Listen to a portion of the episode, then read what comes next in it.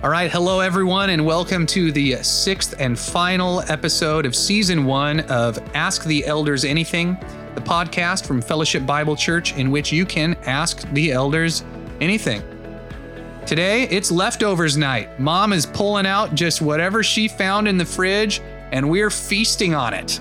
I'm going to be sitting down with Randy Brenize and Tom Absher just kind of answering whatever questions were left after the first five episodes. So thank you for joining us. This is going to be an adventure. All right, thanks for sitting down with me, gentlemen. We're addressing the leftover questions today. Kind of a little bit of this, a little bit of that, starting with a little bit of judgment in Second Corinthians. So this is a, a question that we got from the one and only Janet Nickel. Shout out to her. She says, Will Christians be judged by God? I thought he took all of our judgment. If so, what's going on in Second Corinthians 5, 9 through 10? And Janet actually didn't even submit this to the podcast originally. She had just kind of texted me to this, texted me this question one morning, and I said, Hey, this is a great one. I bet other people have. Can we use it on the podcast? And she said, Go for it. So I'm going to read that passage that is in question here. This is in Second Corinthians. This is a section of the letter where Paul is uh, he's talking about eschatology, what is going to happen to individuals after they die. So I'm actually going to start back in verse 6 for a little bit of context for this. He says, "So we are always of good courage. We know that while we are at home in the body, meaning alive, we are away from the Lord, for we walk by faith, not by sight." Yes, we are of good courage, and we would rather be away from the body and at home with the Lord. So whether we are at home or away, we make it our aim to please him. And here's the, now the verse. Now you got a bit of the context that has really raised some of the questions for Janet. For we must all appear before the judgment seat of Christ. Now remember, he's writing to, to Christians here. We must all appear before the judgment seat of Christ so that each one, again, very particular individual language, may receive what is due for what he has done in the body, whether good or evil. So you're reading that in your devotions. It's like, screech. Whoa, what's going on here? I thought Christ took all of our judgment. I don't have to fear anything for the judgment of God. what on earth is Paul talking about here where he says we have to appear before the judgment seat of Christ? That's scary and get what is due to us. What is going on? You guys have any thoughts? Well, one thing I would say just to start, and I'll hand it over to Tom, is that whenever you come to passages like this that are speaking about salvation, one of the things we can do is think we're talking about salvation of sin and the original justification of a believer when I was dead and now I've been made alive. And we can mix that up with sanctification, which is my ongoing living for Jesus and becoming more like Jesus, and God is refining me and purifying me. And then we have at the very end glorification, where He makes us completely perfect and we're ready for all things new in heaven and earth.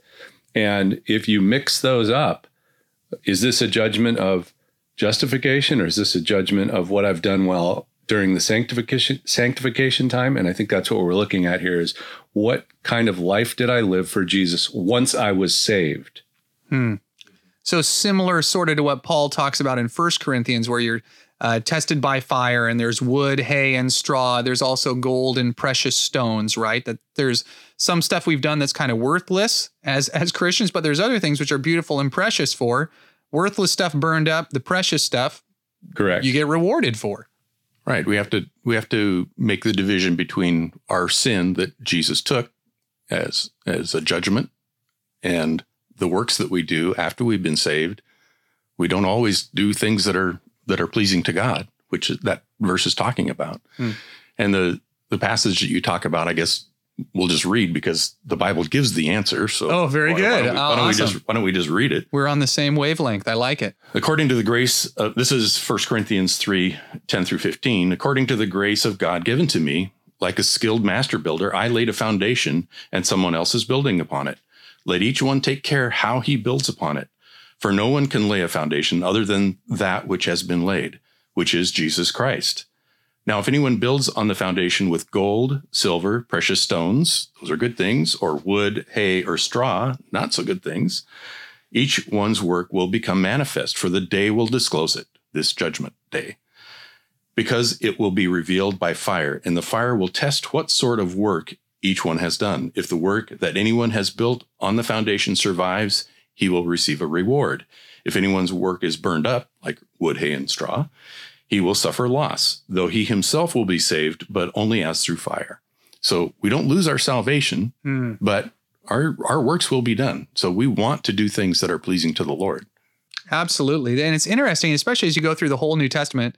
This is actually what I texted Janet on the day she had she had asked me about this was the the, the New Testament is not shy about putting rewards as an incentive and a motive in front of believers. You know, Jesus says uh, in in Matthew that um, you know where your treasure is, there your your heart will be also, and that as we give our money generously, that that actually is heaping up rewards for us in the life to come. That where you know thieves can't break in to steal, and and moth and rust will not corrupt. I mean, that's pretty clear. And I think you know what Paul's talking about here uh, is is what theologians sometimes refer to as the bema judgment, which is a different judgment than the great white throne judgment. The bema was this seat in the town square where rulers would kind of deliberate over civil cases and and and whatnot. And that's actually when Paul says, you know, the judgment seat. It's the word bema right there in in Greek, and this would be in a judgment. Um, for the allocation of rewards for believers, not a judgment uh, where you are are punished for your sin. Jesus has taken all of that, but this is where, uh, similar to, I think this is where you get the well done, my good and faithful servant. And uh, there's a ton of debate about the nature of these rewards. I love Jack Wilsey's um, thought that he explained to me when I was in seminary with him that these are honor based rewards. They they're not they're best thought of, especially in the honor shame context in which the Bible was written, as these are the bestowal of honor, which again is honor that really is just reflected straight back to God because any good work we've done, we've done through God's Spirit working in us. So this is not for uh, the spotlight to shine and say, wow, how great is Tom Absher? We're going to see Tom's rewards and think, how great is God working through Tom Absher and, and what he has done? We're not going to be jealous. Uh, we're not going to be full of envy, and, and heaven's not going to be a little less glittery for you because you got lousy rewards. But heaven, I do think, will be sweeter for you because of these rewards. And and I think also if you look at the metaphor that the Bible uses about them being crowns, we're gonna Mm. we're gonna lay them all at his his feet anyway. So Yeah. anything that he that I get honored for, it goes Yeah. right back to him, and that shows the heart of the, the the heart that God really wants anyway. Is our motive is to glorify Him, not myself. So and gratitude, especially when you remember Ephesians 2:10 it says he's the one who's prepared the works for us to walk in. How can I take credit for something someone else prepared me to do, then equipped me to do, Yeah. then Mhm. empowered me by the Holy Spirit to do?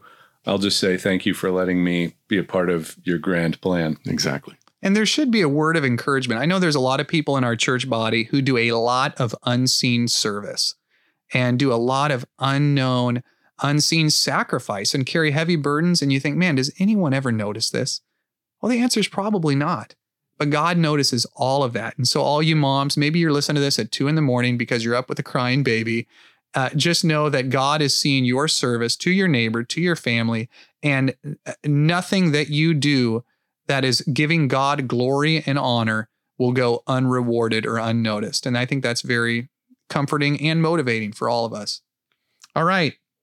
Question number two here. This is this gets to um, a little trickier, and I know this is also it, it's it's an abstract question with a theological biblical answer, but it's also highly personal for people. So there's a pastoral aspect to this as well. So I'll go ahead and read it.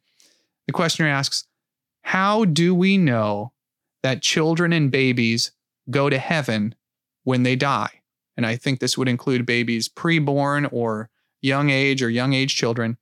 He, go, he goes on, I've heard of the age of understanding, in quotes, also I think sometimes referred to as the age of accountability among children, but I can't think of where it comes from.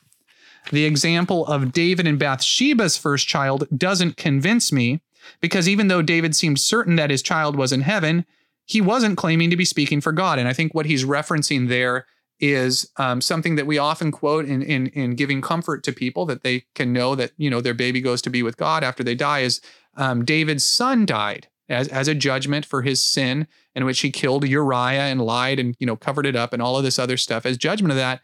Uh, his baby died, And David, in his mourning, he's really sad about it, but he he acknowledges in his prayer of mourning that uh, you know I will not go to where or uh, you will not come to me anymore, my son, but I will go to you, which which is of course David looking forward someday to his eventual death and then joining his son in an afterlife state state which is presumably in the presence of God. There seem to be a lot of indications of that, particularly in the Psalms, that David had that idea of, of eschatology. So uh, he's saying that question, that passage for him, it doesn't work for him as a certainty proof text type of thing because he's saying, well, David could have been kind of mistaken in that. There's a lot of thing in biblical narratives that the characters say, which could be mistaken. You know, they are not inerrant in what they are saying in the story, even though the story itself is inerrant saying recorded, you know, David truly said this, but is what David said here truly something that we can seize and, and take on as as hope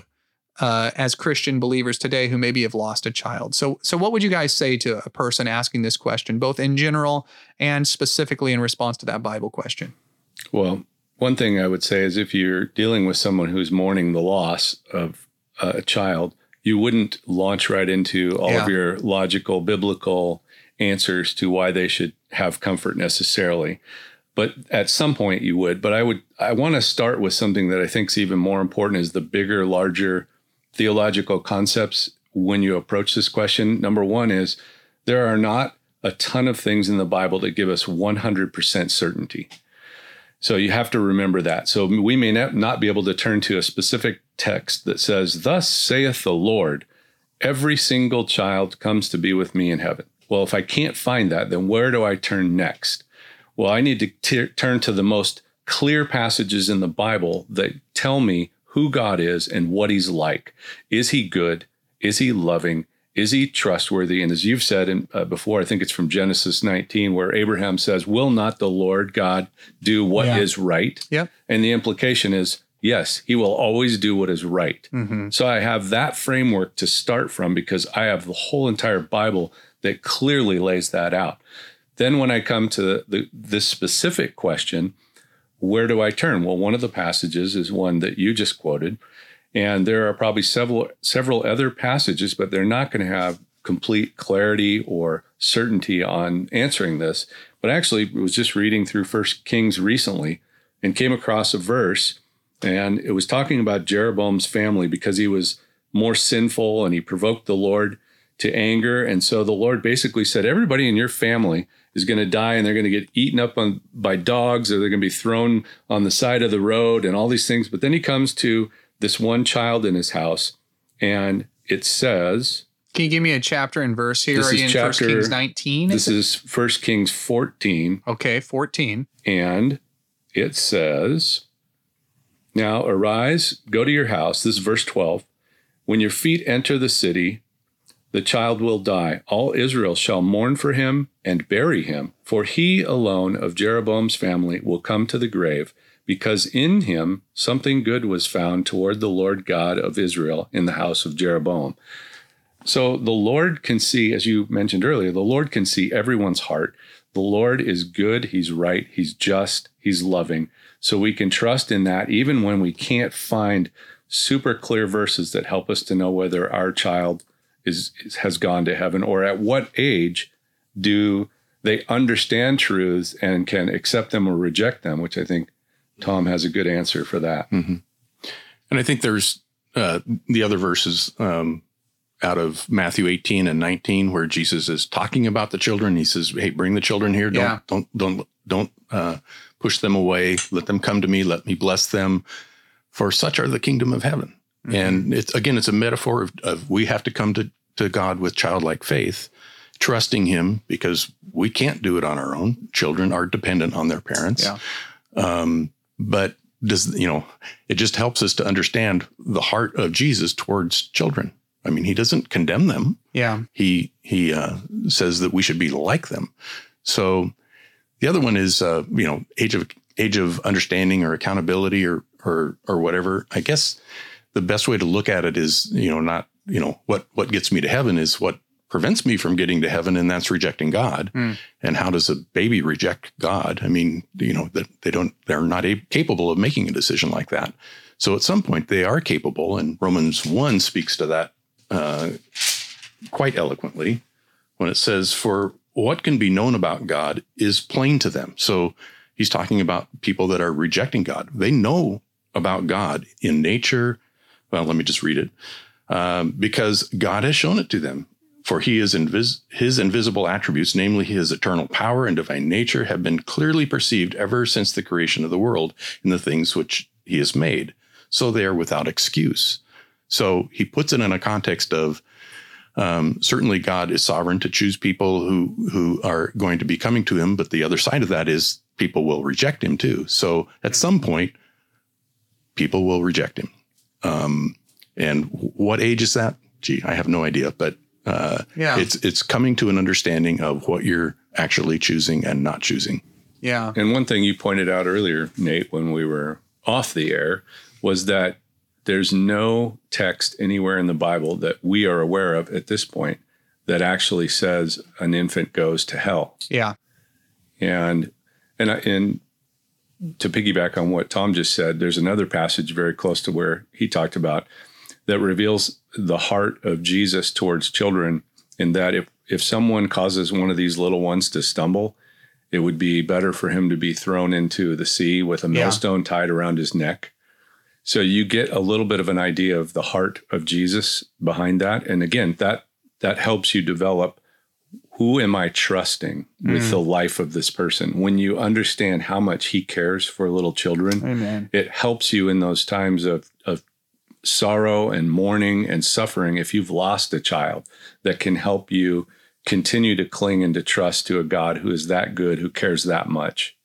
Yeah, thank thank you for bringing that up. I mean, the silence, uh, particularly of the New Testament in regard to this, to me is compelling, um, it- because infant mortality was much higher back then, and young child mortality was much higher, and people loved their children just as much as we do. And it's uh, this this would be a question that would be on the hearts and minds of parents. And if you know Paul or Jesus knew there was some rite or ritual we had to do to protect our child to make sure they went to the right place in the afterlife. You know, I think they would have been very clear and explicit on that. So this the silence is compelling as well as you're right. We're not trusting in a proof text for something like this. We're trusting in the the character of God and what we see of him uh, revealed throughout scripture. So I think if I was talking to someone who was in this case, uh, I would- I would say they can be very confident that God is caring for their child and he will do what is right in regard to them and, and for them to rest in that. Right. Mhm. To put it into a really simple way, don't trust in a proof text, Yeah. trust in a person. Amen. Amen. Yep. All right, we'll move on to question number three. So, if you guys were going to be moving away to a different state, let's just for the sake of argument say uh, something really interesting Ohio. All right, you're going to move to Ohio. You have to find another church that you're going to join because unfortunately, that commute to Fellowship Bible Church is just a little too long for you guys. What are some things that you would consider when looking for a church? And I know there's uh, you know, there's times in life people have to move. People move away from FBC. Uh, maybe you're listening to this podcast and you're new to whatever area you just moved to. Whatever. What what should people be looking for, considering when they're evaluating a church to join and commit to? Well, I would I would probably defer to Goldilocks. So not not not too hot, not too cold, not too hard, not too soft. You know, How's their porridge? Do they do porridge instead of coffee and donuts? that's right. Um, no, I think it uh, primarily, first and foremost, is uh, the evidence of the centrality of Jesus in everything that's done there, in the people and in the message. Um, I, I think there's many churches that you could go to that um, are are more social gospel oriented or just there to uh, have a party and sing and or it's about uh, people in general first rather than christ first so that's primarily the, the one thing i would be looking for Randy, how about you? What's kind of the some of the things? Let's say you're googling and you're you know looking on the uh, the interwebs, sc- kind of doing your digital scouting of churches. What stuff would kind of stand out to you or think I'd like to check that church out? Well, uh, sort of to piggyback off of what Tom uh, just said, if the gospel isn't preached, if the gospel isn't lived, if the gospel isn't being carried to other people in the community, then the three most important things aren't being hit on. And uh, obviously, you need to be preaching from the Word of God. And we could probably make a strong case that you know book by book, verse by verse is is primary. Doesn't mean you can't do any topical preaching, but but that should be important. But discipling people in a way that helps them incorporate every part of their lives uh, into Good. being transformed mm-hmm. by Jesus so that they become like him in what they say, what they do, everything about them. Um, and then being able to reach out into the community. So I would look to see what kind of messages are being preached on a Sunday morning. I would look to see what kind of body life activities do they have going on to strengthen the body so that they can be equipped to do the work of ministry? And then i would look to see what kind of engagement do they have with the community around them. And those would probably be the three top things because most of the other things will slip into the area of preferences for instance music. Yeah. Uh, do they worship the lord and are the lyrics solid? Uh, that's important but do they sing songs that have the rhythm I like, the mus- musical instruments I like?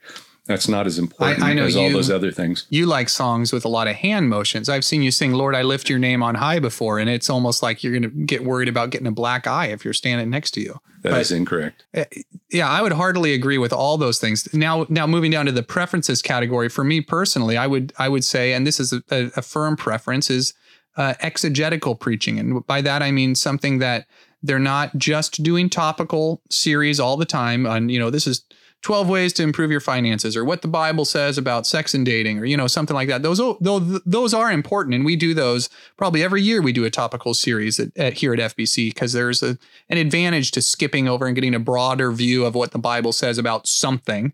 But in general, I would only feel at home in a church where they are going through books of the Bible start to finish, balanced between the Old Testament and the New Testament, because I just know that speaking as a preacher, it forces you to get off your hobby horses and it forces you to, to preach on texts that you would never choose to preach on and to wrestle with topics that, you know, clearly uh, through the divine inspiration of the Holy Spirit, God thought were important enough to include in Holy Scripture for the edification of his people. And uh, I just know there's texts that I have preached on here that I just never would have chosen.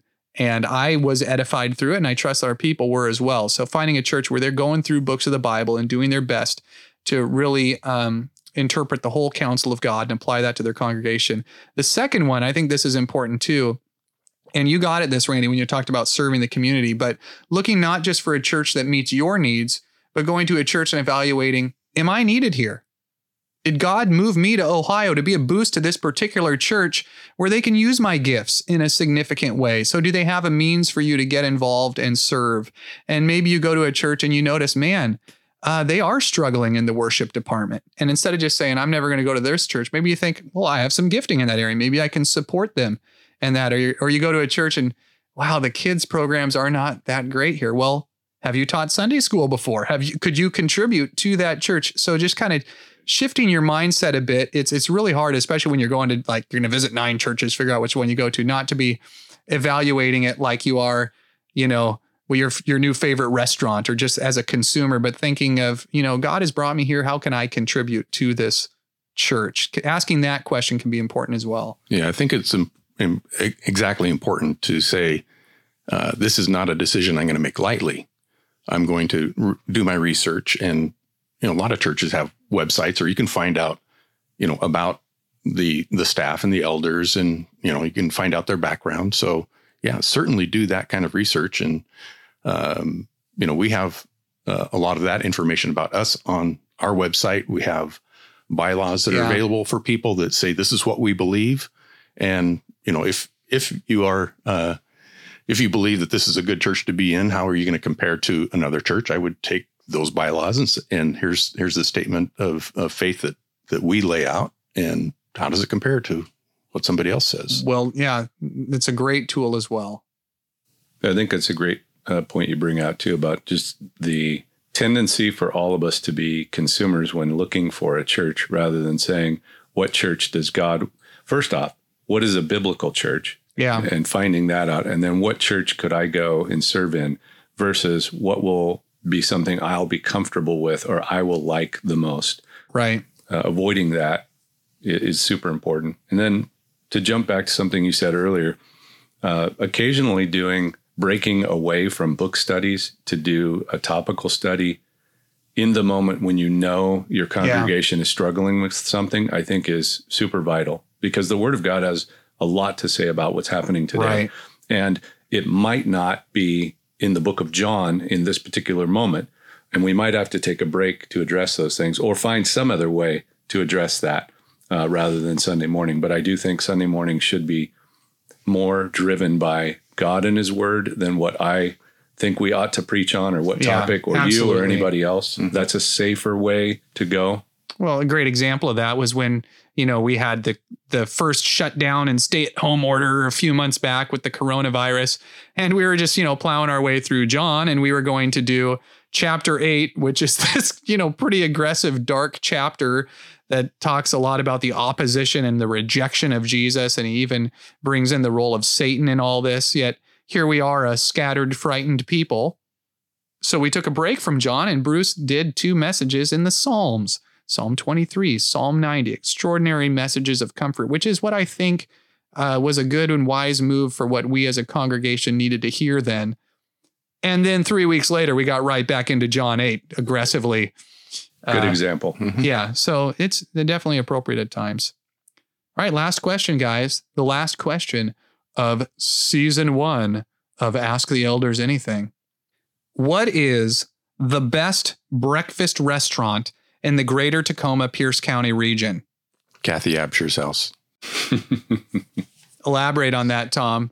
My wife is the best best cook in Pierce County, so Uh, By that I can Not even- confirm that. Yeah. I don't think I've enjoyed any of her breakfast delights yet, but I just had some blueberry muffins this morning that were fabulous. So okay. uh, I would say for a restaurant, I would say uh, if you haven't tried the pumpkin pancakes at the original Pancake House, Oh, you've man. missed out. I mean, they are fabulous. Oh, Um, they are outstanding. And Kathy and I also like to frequent Mrs. Turner's in downtown Puyallup. It's a it's a very it's a it, it's been there forever, and it's just like community coming together on, Yeah. on a Saturday morning breakfast. It's it's really fun. menu is similar to uh, to Denny's in some ways, in that you get you can have the option of pancakes with thing, which which Yep. is which is pretty nice. I've enjoyed Mrs. Turner's as well many times over the years. Mhm. Actually, going back to the original Pancake House, I had a a friend who used to go to the church. He doesn't anymore. He's an Army Ranger, but even when he would come and visit, uh, I just had breakfast with him there just a few months back. Every time he gets the pumpkin pancakes. Yeah. He just, I mean, he can't order anything else there. Whereas I've explored almost the whole menu at the original Pancake House and it's delicious. And we are a little biased because we have many people in our church who are involved with that particular restaurant, but the food is uh, top notch. Randy, what would you say? I would second that if you're wanting the original kinds of breakfasts. But if you want to step outside of the norm, I would say Dirty Oscar's Annex has some pretty amazing and different kinds of breakfasts. How did I know that Randy would choose a 21 and over breakfast spot? You cannot bring the kids to DOA. That is correct. So don't don't pack up the minivan and bring the family based on something you heard your pastor recommend. That's right. And You're going to be that's, disappointed. that's true. And they have very odd hours as well, but amazing breakfasts and different all the time based on Yeah. what kinds of ingredients or uh, products that they have in that particular week. I've never had breakfast there, but my wife and I live near Sixth Ave, and I've driven past there in the mornings many times. And for yeah, the the weekend brunch, there's often a line outside the restaurant uh, waiting for that. I will add one more, other than the original Pancake House. I'm a big fan of the Sunbreak Cafe in Auburn. Now I know we're moving north into King Ban- County, but banana bread. the banana bread they serve with everything there. Uh, I have a friend, a particular friend from high school that we meet there on a regular basis. You know, so we're we're regulars, and it is uh, superb. You get their oatmeal; it has everything in it. It's very purple. So, anyways, I hope this last question was edifying for everybody. And if you're not like hungry and starving for breakfast right now, uh, you might need to make sure that you have a pulse. Noah Marsh's silver spoon or Okay, Laura, our, our producer is okay. The old Milwaukee I've heard is closed. Have you been there recently? I, believe saw there was a sign. it back up. Maybe Okay. not right now. I love the old Milwaukee. Marcia's Silver Spoon is great. It's cash only, but that is a very much your dirty spoon. Like if it's one in the morning and you just need to get slammed with some like biscuits and gravy, you will not be disappointed. Just make sure you bring cash. Or hot tip, if it's two packed in Marcia Silver Spoon and you're over 21, you can go over to the bar next door and they serve the same food. Wow. Nobody is in there. Okay, that's Laura's hot tip. Next next door. Again, don't bring your kids. But uh, yeah, and, and the old Milwaukee is an outstanding breakfast restaurant. It's owned by a couple. The the the the husband cooks all the food. The wife is the only waitress, and uh, just make sure you plan on plenty of time because I've I like even when there's not a wait to get your table, it can. It's not like a oh I've got 40 minutes before work. I'm going to stop in for a quick breakfast. No, plan on a leisurely enjoyable breakfast experience. All right. I, did we spend more time on that than we did on the Bema judgment? Perhaps. I don't know if that says there's something wrong with our heart, but uh, No, something It must right be- with our stomach. It must be lunchtime. yeah, that's right. So thank you for joining us. Season one of the Ask the Elders Anything podcast is a wrap. Thank you for joining us through all of this. We'd love to do a season two someday. Exactly when, we do not know. It might be released in the fall of 2024, maybe earlier than that. We'll uh, see how our scheduling goes and all of that. But please, in the meantime, feel free to submit your questions to fbctacoma.org slash AEA, the Ask the Elders Anything button. You can submit your questions there, and you know that'll probably help us determine uh, whether or not we want to do a second season and, and when to do it. If we're getting flooded with questions, uh, we'll see that you know there's some value to this and a demand for it, and we'll probably be a little quicker with season two. So please submit those questions, and thank you for joining us all along. God bless you.